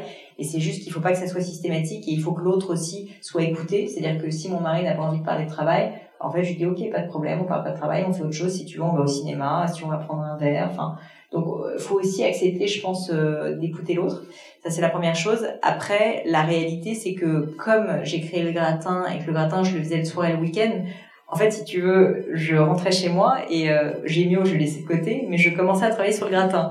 Et donc j'ai eu quand même une année et demie où il faut réaliser que, en gros, je travaillais, si, si je suis honnête, de certainement 8 heures du matin jusqu'à 22, 23 heures à peu près tous les jours et le week-end aussi. Et donc euh, là aussi j'ai une réalisation, c'est que alors la bonne nouvelle, c'est que ça marche. Hein. Donc, il faut être plus, le travail paye. Mais, euh, mais c'est très fatigant. Et surtout, je pense que c'est pas durable. Et donc, euh, je me suis rendu compte qu'il fallait que je mette un petit peu un frein à ça. Et donc, maintenant, je travaille moins le soir. Ça m'arrive encore, typiquement, je t'en parlais juste avant de commencer hier, euh, j'ai lancé le bootcamp, qui est donc un, une nouvelle activité que je lance, qui sont des, des, des coachings, euh, des coachings de 10 personnes euh, où, où, je les aide justement à développer leur activité. Et en fait, ben, typiquement, je le fais le soir. Donc c'est de 18h30 à 22h globalement. Et voilà, et c'est du travail. Et en plus, je le prépare. Et la préparation, je le fais le week-end, par exemple. Donc, donc oui, je travaille beaucoup. Mais après, je pense que comme j'aime sincèrement ce que je fais, enfin, mine de rien, ça me motive. Et puis, je sais couper aussi. Là, je pars en vacances bientôt et je vais vraiment déconnecter pendant les vacances. Je pense que c'est aussi pour ça qu'il est absolument fondamental d'avoir une équipe. Euh, chez Gemio, l'équipe est très, très stable, très solide, honnêtement très responsabilisée et donc peut tout à fait se permettre que je sois pas là. Euh, le gratin, malheureusement, pour, pour l'instant, c'est moi et un peu Kim euh, qui m'aide, mais, mais c'est vrai que pour l'instant, c'est encore petit. Euh, mais j'ai pour ambition, en fait, d'en faire une équipe aussi, parce que je vais pas pouvoir porter tout toute seule. En tout cas, j'ai pas ce souhait. Moi, je suis quelqu'un qui suis plutôt une bâtisseuse. J'aime bien euh, construire des équipes. J'aime bien partager, comme vous avez compris. Et du coup, j'ai pas envie de garder le truc pour moi toute seule. Ça m'amuse pas. Donc, euh, j'ai plutôt envie de faire ça. J'ai pas du tout répondu à ta question, mais en gros, euh, je si, si, bah, j'ai pas tellement fait de, j'ai pas vraiment fait de effectivement de, de, répartition si tu veux autre que maintenant. Euh, maintenant, je travaille moins le soir parce que parce que quand même j'ai réussi à affecter des journées entières au gratin. Mais euh, mais oui, j'ai beaucoup travaillé. Oui, puis il y a vraiment une notion de plaisir en fait, comme tu disais, si le soir tu as envie de parler boulot, tu parles boulot. Si tu as envie de continuer à faire ton bootcamp, tu le fais et puis euh, c'est ok en fait, tu te culpabilises pas avec ça, avec des plages bien définies. Après, à l'inverse, on a créé, euh, bon là je parle un peu de ma vie personnelle, hein, mais on a créé avec mon conjoint des, euh, des moments qui sont des moments où on a le droit de parler de boulot, mais c'est des moments à deux. C'est-à-dire qu'on n'est pas au bureau, on fait quand même un rendez-vous un peu romantique, on va au resto, euh, on prend un verre, enfin peu importe à la rigueur. Mais ce que je veux dire, c'est qu'on a des moments de couple quand même pour ne pas être uniquement associés. Parce qu'on peut quand même à un moment donné vraiment ne parler que de boulot et euh, s'échanger des tout doux et se dire non là, je pense que tu vois, il faut faire ça, ça, ça. Et, c'est vrai que la relation empathie quand même d'une certaine manière. Donc je pense que ça c'est important et je pense qu'un entrepreneur, même s'il n'est pas associé euh, avec son conjoint, euh, doit savoir se préserver ces moments en fait qui sont des moments euh, pour la famille, pour les amis, pour le couple, qui sont des moments qui sont quand même euh, qui doivent être vraiment érigés comme quelque chose qui peut pas être déplacé. Je pense que c'est important. Faut pas le faire tous les jours, mais par exemple une fois toutes les deux semaines, un moment comme ça de soupape, c'est assez important. Moi, le sport, c'est quelque chose qui est très important pour moi dans ma vie parce que c'est vraiment ma soupape. C'est un moment où je pense à rien. J'ai aussi la méditation. Donc en fait, je me suis créé des moments quand même où je pense pas au travail euh, et où vraiment c'est des moments pour moi. C'est des moments où je ne mets pas de pression. C'est des moments où il n'y a pas d'objectif. Euh, c'est des moments juste où je me fais plaisir. Et, c'est plus ces moments-là, en fait, si tu veux, qui m'aident à, à, couper plus que le fait de pas travailler le soir à la maison. Et je vais rebondir sur le fait de travailler avec son conjoint ou son mari. C'est difficile Oui, tout à fait. c'est très difficile, mais c'est aussi très sympa. Euh, non, mais il y a des avantages et des inconvénients. C'est une question qu'on me pose souvent. Un, c'est pas fait pour tout le monde, c'est assez clair. Euh, je pense qu'il faut juste regarder euh, objectivement sa relation et euh, parfois bah, on n'est pas compatible pour travailler ensemble mais juste faut pas essayer parce que ça va mettre en péril votre couple et c'est pas la peine. Si jamais vous sentez que ça peut marcher, ben je pense qu'il faut se dire les choses assez clairement dès le départ, notamment qu'est-ce qui prévaut entre le couple et le travail. Ben, je pense qu'il faut se le dire, c'est le couple. Et si jamais ça se passe pas bien pour l'un de nous deux, nous avec mon mari, on a un contrat, un contrat personnel d'associé euh, se faire confiance, enfin un certain nombre de, de points qu'on a listés. Et en fait, c'est hyper important parce que quand l'autre euh, part complètement en vrille, on ressort le contrat. Là, non, là c'est pas bien là. Là l'honnêteté. Euh... et, euh, et donc en fait, je pense que c'est important de se dire les choses, blague à part. Et c'est comme ça que ça marche. C'est pas pour autant qu'il n'y a pas des moments difficiles. Euh, parce que quand l'un va pas bien, l'autre en souffre aussi. Enfin, il y a plein de choses. Euh, le fait de se faire des feedbacks, c'est pas toujours facile. Moi, j'avais une grande peur aussi. C'était euh, toujours le syndrome de l'imposteur. J'avais peur que mon mari ne m'admire pas dans mon travail. J'avais peur quand on se met à travailler ensemble, qu'il se rende compte qu'en fait j'étais nulle. Et le jour où vraiment ça m'a libérée, c'est quand en fait, alors je suis nulle sur plein de choses et il me dit, mais il m'a dit, mais en fait, ce qui est génial dans notre couple, c'est que tu es hyper forte sur des trucs où moi je suis nulle. Et moi, je suis vraiment hyper forte sur les trucs où toi t'es nul. Bref, en fait, on était très complémentaires et donc c'est ça, juste une association qui marche. Et donc ça m'a beaucoup, euh, ça m'a beaucoup euh, soulagée vis-à-vis de ça. Et je pense que lui avait cette même crainte hein, d'ailleurs. Donc, euh, donc voilà, donc c'est pas simple. Euh, les, les, petits conseils, c'est toujours l'ego, l'ego, l'ego. Arrêtez de mettre de l'ego parce que en fait, c'est le pire ennemi en fait, juste de la vie, du couple, enfin de tout. Et quand en fait on veut avoir raison, qu'on veut avoir le dernier mot, ben il y a rien de pire en fait pour pour euh, à la fois nuire à sa vie de couple et à la vie de l'entreprise. Donc ça, j'essaie d'apprendre à le mettre de côté. C'est pas tous les jours facile, mais typiquement la méditation m'aide pas mal pour ça. Et euh, et puis euh, et puis euh, savoir écouter l'autre quoi. Et quand l'autre va moins bien, ben essayer de porter le flambeau. Et à l'inverse, quand on va moins bien, ben, se, se reporter sur lui. Donc je dirais qu'il n'y a pas de, de best practice. La seule best practice, c'est être très honnête, être très sincère, se dire les choses, ne pas avoir peur de se dire les choses, ne pas garder les choses pour soi. Ça c'est la base. Et après enlever de l'ego euh, au maximum parce qu'en fait, on fait équipe et qu'on veut que ça marche et qu'en fait, on fait pas les choses uniquement pour soi, on les fait pour son couple et pour son entreprise. Et du coup, en fait, bah, si vous n'êtes pas très bon dans quelque chose, il faut juste le voir avec honnêteté et laisser quelqu'un d'autre le faire à votre place. Et c'est pas grave. Et ça veut pas dire que vous êtes un raté. Ça veut juste dire qu'il faut vous fassiez autre chose de mieux, que vous allez faire mieux que personne d'autre. Et, euh, et ça, c'est, euh, ça nécessite un petit peu d'humilité, ça nécessite un peu de recul, mais au final, ça fait que la vie est nettement plus agréable. Et si on souhaite s'associer avec quelqu'un, alors autre que son conjoint, est-ce que tu aurais des conseils à nous donner pour euh, donc quand on souhaite s'associer avec quelqu'un mais qu'on ne connaît personne en fait avec qui s'associer mais qu'on aimerait trouver un associé ou une associée, comment est-ce qu'on peut faire sans aller mettre une annonce non plus euh, sur LinkedIn ou sur le bon coin? Alors c'est une question. Malheureusement, j'ai pas énormément d'expérience là-dedans parce que du coup, euh, j'ai été chercher dans mon lit, j'ai envie de vous dire. Mais euh, mais mais en fait, quand même, ce que je constate beaucoup autour de moi, c'est que les personnes avec lesquelles vous fitez, les personnes avec lesquelles vous avez une connexion toujours sont des personnes qui potentiellement peuvent être de bons associés.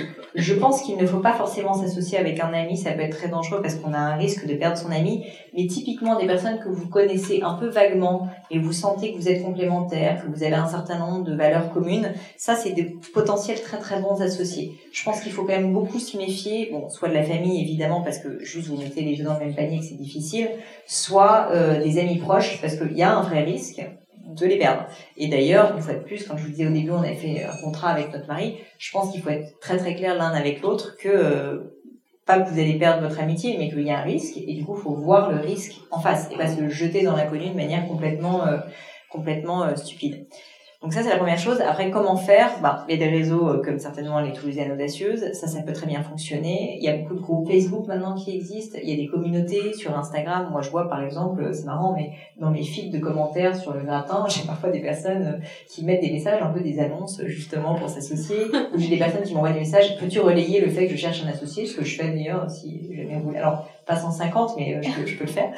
Et, euh, et donc, euh, en fait, il faut essayer tout simplement, toujours pareil, c'est comme la notoriété, il faut essayer, si vous n'avez absolument pas d'idée, bah, d'aller euh, trouver des personnes là où elles sont et donc essayer de creuser des réseaux qui sont affinitaires avec vous. Si vous sentez qu'une communauté vous ressemble, ben, peut-être qu'il y aura un associé qui vous ressemble dans cette communauté. Il faut pas aller le chercher sur une annonce d'un site que vous consultez jamais parce que juste ça sera pas quelqu'un qui vous ressemble. Donc je pense qu'il faut juste mettre un petit peu de bon sens et aller chercher voilà dans les choses qui vous touchent et en général c'est ça ce qui fait de belles associations.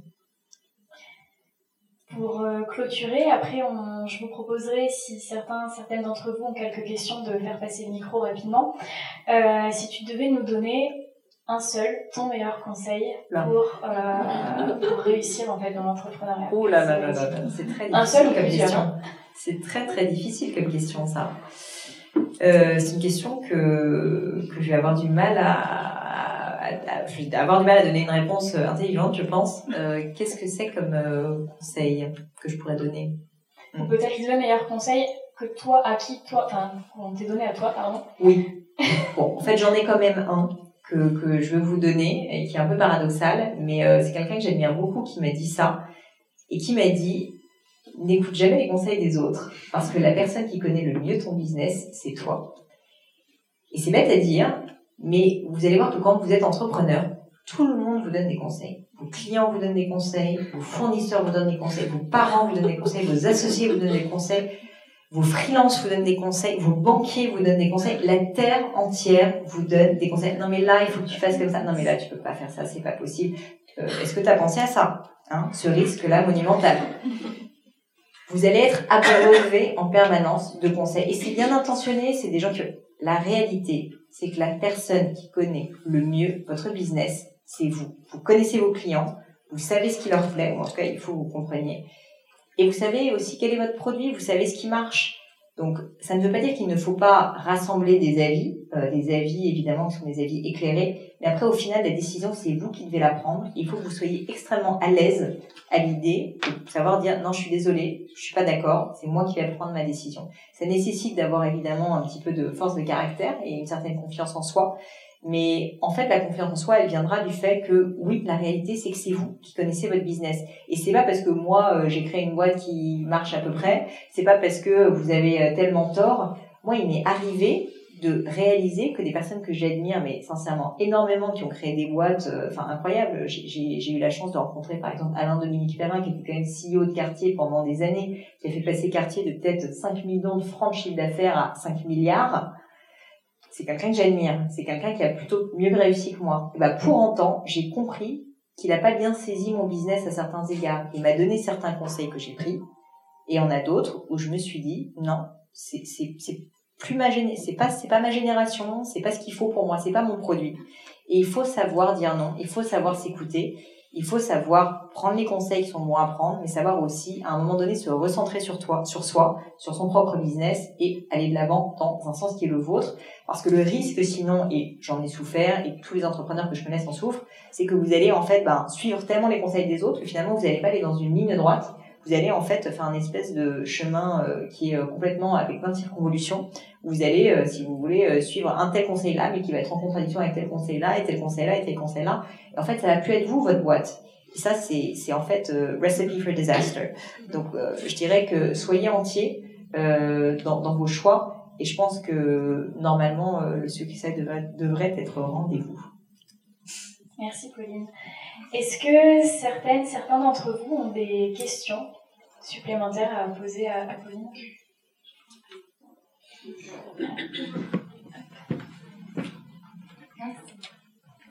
Bah, Déjà, merci. Euh, Ouais, merci à toi. Je te suis euh, depuis pas mal de temps. Et en fait, je pense que dans, dans la salle, en tout Tu cas, t'appelles comment? Sophie. Euh, je pense qu'on est pas mal à être au, au début de la phase de l'entrepreneuriat, donc dans la première Ouais. ou la deuxième année. Et euh, je sais que tu t'es mis à, à la méditation un peu sur le tard, il y a trois ans, je te suis. en fait, je vais savoir les... Je fais peur. tu fais peur. Ça fait Et donc, en fait- plaisir. Et donc en fait, euh, moi techniquement, je suis, je suis dans la première année. Ouais. Euh, J'essaye la méditation, ça marche deux jours, mais après j'ai plus le temps. Mm.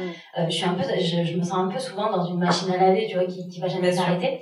Comment t'as fait pour survivre aux, deux premières années de l'entrepreneuriat Euh, Je sais pas si survivre c'est le bon terme. Si, c'est tout à fait le bon terme. Euh, faut être assez clair. Euh, honnêtement, euh, j'ai et puis euh, en- encore aujourd'hui, hein, enfin j'ai quand même deux activités, plus je fais du sport, plus j'ai d'autres choses dont, dont je parle pas forcément.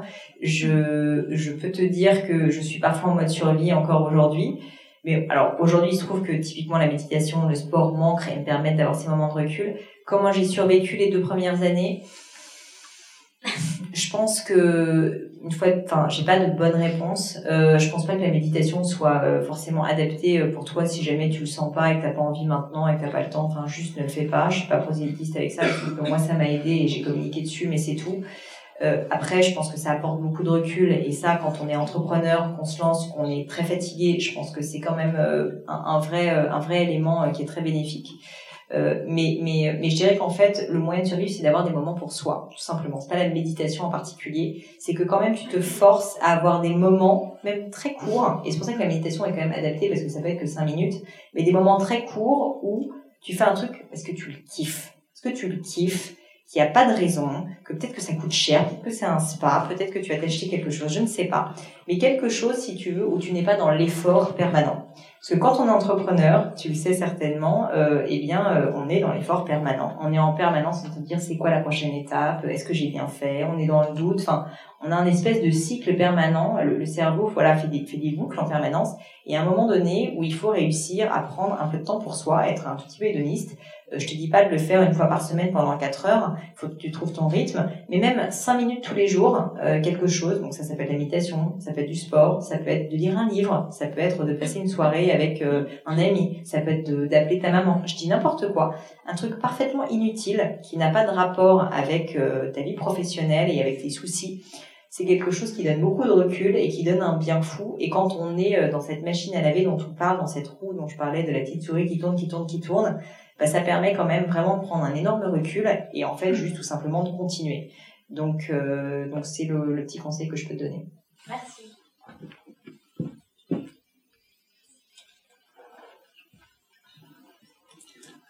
Bonsoir Pauline, bonsoir à tous.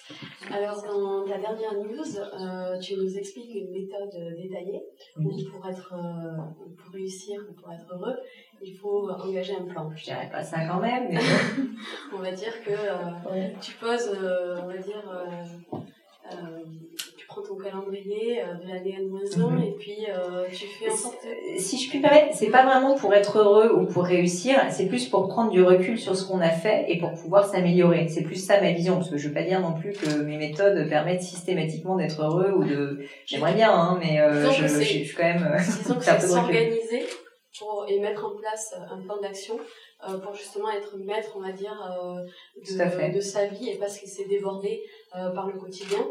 Et donc, euh, à la fin de cette news, tu nous dis que tu vas dynamiser, on va dire, tu l'année 2020 va être va être très grande.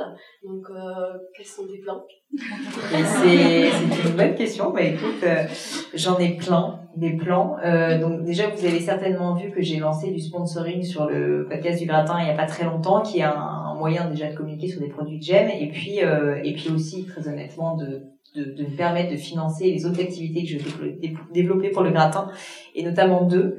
Euh, une euh, que j'ai lancée donc bah, il y a deux semaines à peu près, qui sont ces fameux bootcamps, donc en fait qui sont des sessions de mentoring euh, sur plein de sujets qui seront variés. Là en l'occurrence c'est sur le développement de l'activité où j'ai actuellement dix femmes donc que je coach euh, d'une certaine manière, même si je suis pas coach, et que je mentor, j'aide, auxquelles je vais donner vraiment des outils pour qu'elles elles puissent les appliquer là dans leur cas concret pour arriver à leurs objectifs, mais au-delà de ça, pour euh, ensuite pouvoir les appliquer à d'autres objectifs. Donc vraiment mon but, c'est pas juste que là elles arrivent à faire plus 10% de chiffre d'affaires, c'est qu'elles arrivent à avoir une méthode qui soit reproductible. Et donc ça c'est quelque chose sur lequel j'ai beaucoup travaillé, j'ai beaucoup réfléchi. Et, euh, et, je suis en train de le mettre en place. Et mon objectif, c'est pas juste d'avoir 10 femmes que je vais aider, euh, c'est en fait de pouvoir le déployer et donc euh, de pouvoir, ben, à terme, en faire vraiment une méthode que je vais pouvoir lancer, déployer, pas uniquement à Paris justement, pour pouvoir bah, toucher un maximum de monde et aider en fait ben, des personnes qui se posent des questions de développement personnel, professionnel, de carrière, d'organisation, pour que bah, je puisse scaler un petit peu plus et de manière plus pratique ce que je suis en train de faire avec le gratin euh, je dis souvent le gratin, en fait, ma plateforme de marque, c'est de vous aider avec la meilleure version de vous-même. Bah là, en fait, je veux le faire mais de manière plus pratique. Donc vraiment en, en, aidant de manière beaucoup plus personnalisée les personnes bah, qui ressentent ce besoin de s'améliorer et d'aller de l'avant et d'atteindre leurs objectifs. Donc ça, c'est le premier pan.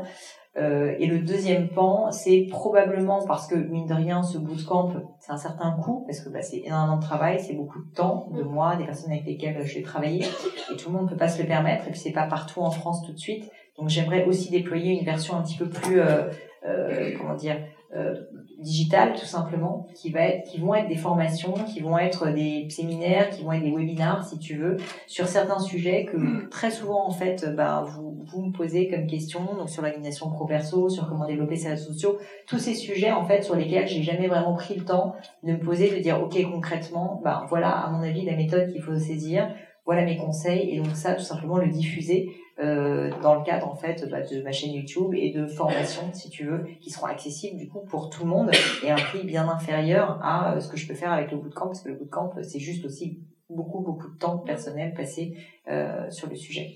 Donc ça, ça fait partie des deux des deux projets. Donc faire concrètement du gratin une entreprise maintenant et plus juste un, podcast parce que comme je le disais, ben je pense que je suis une bâtisseuse et c'est pas juste que je veux gagner de l'argent. Aujourd'hui, c'est même pas ça le sujet. C'est juste que moi je crois au fait que je veux vraiment créer ces connexions et toucher un maximum de monde. Et le gratin le fait, mais je sens bien qu'il le fait quand même à la surface à certains égards. Et je veux rentrer maintenant vraiment dans le dur et je vais essayer d'aider comme je peux.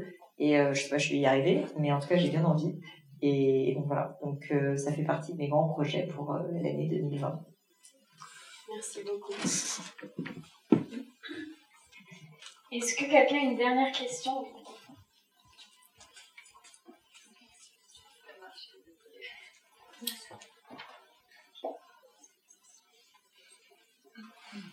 Bonsoir Pauline, merci d'être là déjà ce soir. Euh, moi je suis dans ma deuxième année d'entrepreneuriat. Et on parlait tout à l'heure euh, de doute et je voulais revenir euh, sur ce sujet-là et notamment de la question euh, est-ce que je suis vraiment faite pour ce mm. métier qui moi je pense m'a taraudé toute l'année dernière.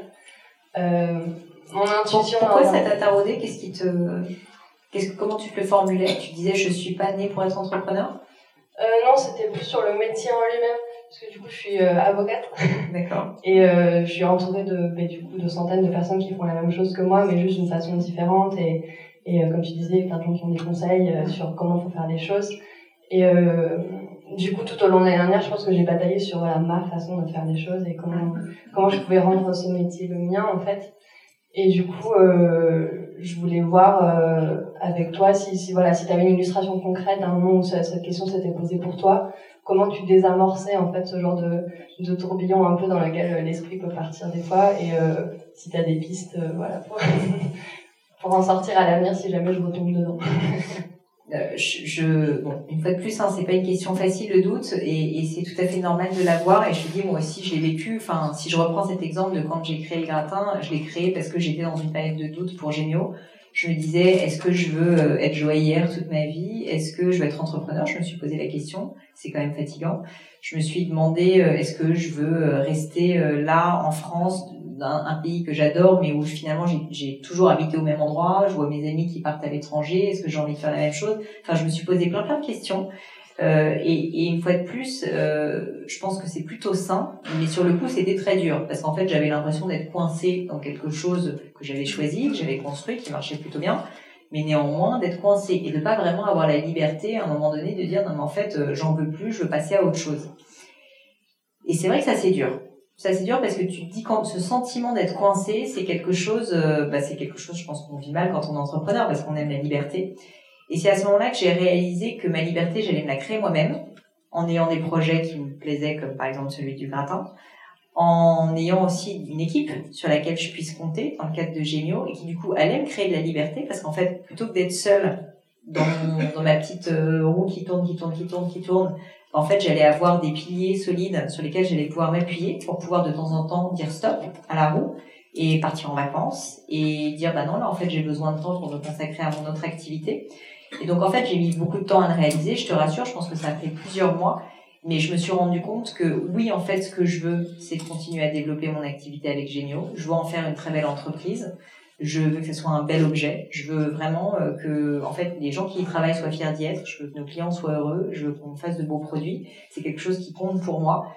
Et en fait, à partir de ce moment-là, bah, je me suis rendu compte que ça avait encore du sens que je m'y intéresse et que j'y travaille. Ça ne veut pas dire que je vais y travailler à temps plein. Donc, je pense qu'en fait, il faut aussi être réaliste sur le fait que ben ouais, euh, la vie c'est pas tout blanc ou tout noir et qu'en fait c'est pas parce que tu crois en ton projet que peut-être qu'il est dédié à 100%, je ne sais pas. Mais en fait, j'ai voulu voilà me laisser cette liberté et juste ouvrir la porte. Je pense qu'il n'y a pas de méthode. Ce qui est certain, c'est qu'il faut accepter ce doute, qu'il faut accepter de se poser des questions. Parce que souvent, quand on a un doute, on a tellement peur de prendre la décision d'arrêter qu'en fait, on se pose pas les questions. Je pense qu'à un moment donné, il faut que tu prennes une grande feuille de papier, que tu t'asseyes à un bureau qui te plaît, dans un endroit qui te plaît, tu te fais un verre de vin, je sais pas, tu mets de la bonne musique, t'en parles avec des, tu mets deux trois amis autour de toi que t'aimes, ton conjoint si t'en as un, et en fait, tu te poses des questions réellement qui te taraudent. Parce que très souvent, le doute, en fait, on l'a, mais c'est quelque chose qui est assez automatique, où on répond pas à la question. On ne fait qu'avoir le doute, mais on ne répond pas à la question. En fait, si tu veux arrêter d'avoir du doute, il faut que tu répondes à la question. Et là, tu vas ensuite aller beaucoup mieux, et peut-être que la réponse sera qu'il faudra que tu arrêtes. Peut-être que la réponse va être qu'il faut que tu continues, mais différemment. Je ne sais pas. Mais par contre, il faut vraiment que tu répondes à la question, sinon le doute ne s'arrêtera pas et, et, ça va être, je pense, assez désagréable pour toi. Merci. Une toute dernière question. Bonjour et merci pour ton partage. Euh, J'aurais une petite question, à savoir si pour toi, est-ce que c'est euh, dangereux de ne pas faire appel à de blogueuses ou influenceurs aujourd'hui? Alors dangereux, je pense pas. Euh, on peut vivre sans Instagram, messieurs dames, je vous l'annonce, c'est possible. Et sans LinkedIn et sans Facebook, ça, ça arrive. C'est pas dangereux, mais après, euh, mais après, euh, oui. Enfin, c'est sûr que ça peut être. Ce sont des, des, outils de diffusion qui sont très intéressants. Euh, après, c'est plus que c'était hein, non plus quand même l'influence. Quand nous on s'est lancé avec Gemio, Personne ne faisait appel à des blogueuses dans le monde de la joaillerie. Quand j'ai contacté parmi les plus grandes blogueuses françaises, alors qu'on était complètement inconnus au bataillon, qu'on avait trois produits moches qui se battaient en, qui se battaient en duel, elles ont répondu présentes. Aujourd'hui, ça n'arriverait pas. J'ai pas de doute là-dessus. Mais ce qu'il faut comprendre, c'est que c'est pas grave, parce qu'en fait, ce type d'opportunité, il y en a toujours. Peut-être que c'est TikTok, peut-être que c'est autre chose, peut-être que c'est, euh, tu vois, enfin, des réseaux, par exemple. Il faut que tu essayes de te creuser un petit peu la tête aussi l'influence pour l'influence n'a pas de sens. Ça a un sens si jamais c'est vraiment utile et que tu arrives à réaliser en fait ce que tu souhaites via ce biais. Mais par contre, euh, ce qui est évident, c'est que trouver des opportunités pour diffuser de manière intelligente ton business, ça oui, c'est fondamental et il serait dangereux que tu ne le fasses pas. Je dis pas que c'est l'influence parce qu'aujourd'hui l'influence, c'est quelque chose qui coûte très cher et quelque chose qui en général euh, c'est plus si tu veux t'es plus on n'est plus dans le monde des early adopteurs de l'influence là on est euh, je pense qu'on si, si, je peux dire juste moi ce qui me dérange dans ça c'est qu'aussi il y a un manque de sincérité c'est-à-dire qu'une personne va pouvoir communiquer sur un tel ou tel produit ça va vraiment avoir un lien euh, dedans bah tout à fait est-ce que vraiment voilà c'est bah, un risque bien sûr après de pas se développer vraiment beaucoup et vite mais est-ce que du coup c'est possible quand même? Bien sûr, c'est possible quand même. Euh, une fois de plus, je te dis, bah, typiquement, le podcast n'est qu'un autre biais d'influence, on va dire. Et euh, je dis pas que, que tu fasses de la pub vers ça, mais ce que je veux dire, c'est que tu, tu, tu peux trouver d'autres sources, si tu veux, qui sont pas les sources traditionnelles que tu as en tête.